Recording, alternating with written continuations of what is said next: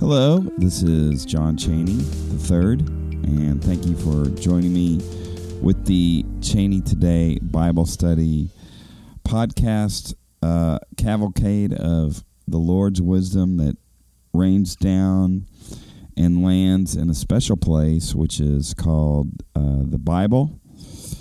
It is the highest authority on all things that it speaks to, and it will and always has stood the test of time and is the only way into the promised land after our lives on earth has passed along. So thank you for joining me and let's uh, today's reading is for September 30th and uh, Ephesians uh, 2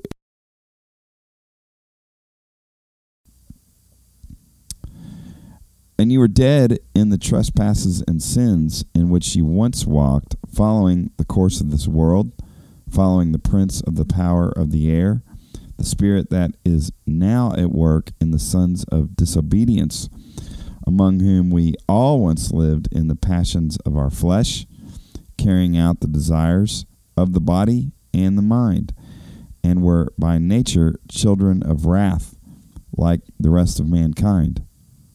But God, being rich in mercy, because of the great love with which He loved us, even when we were dead in our trespasses, made us alive together with Christ.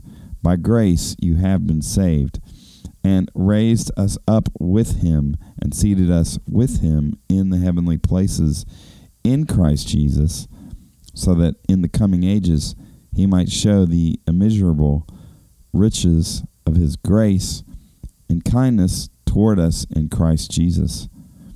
For by grace you have been saved through faith. And this is not your own doing, it is the gift of God, not a result of works, so that no one may boast. For we are his workmanship, created in Christ Jesus for good works, which God prepared beforehand that we should walk in them. Therefore, Remember that at one time, you Gentiles in the flesh, called the uncircumcision, by what is called the circumcision, which is made in the flesh by hands, remember that you were at that time separated from Christ, alienated from the commonwealth of Israel, and strangers to the covenants of promise, having no hope and without God in the world. But now, in Christ Jesus, you who once were far off have been brought near by the blood of Christ.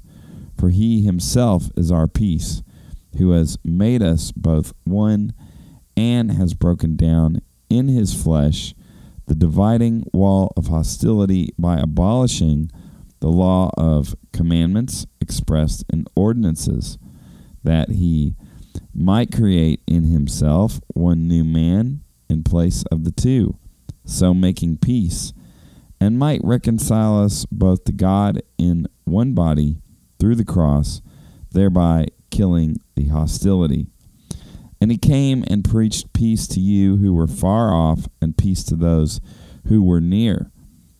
For through him we both have access in one spirit to the Father.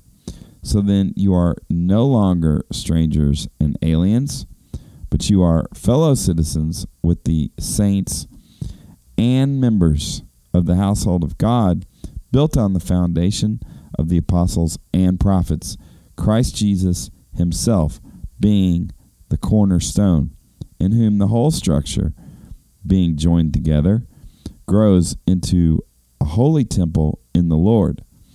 In him, you also are being built together into a dwelling place for God by the Spirit. All right, that was the second chapter of Ephesians. So, all right, it's good stuff. And we, I have had to edit this thing a whole bunch of times today. So, uh, I hope it works this time. But anyway, to wrap it all up, Ephesians 2 8 and 9 For by grace you have been saved through faith, and this is not your own doing, it is the gift of God, not a result of works, so that no one may boast. So if you ever have that moment where you're uncertain of where you are, remember where we all are in the body of Christ, which is that what we do, we can't build up much righteousness on our own. We can try and we should try, but in the end, we have a, we serve a God who is a God of infinity, and what and our best works are always going to look like dirty rags to Him. So when we make a mistake, that's gives us reason to repent and always stay in our faith. Thank you for joining me today. I'm John Cheney III, and you can find out more about me at my website at cheney.gator.site. Be blessed, my friends, and I'll see you tomorrow. Or you better be here tomorrow. I'm just kidding. Go with God.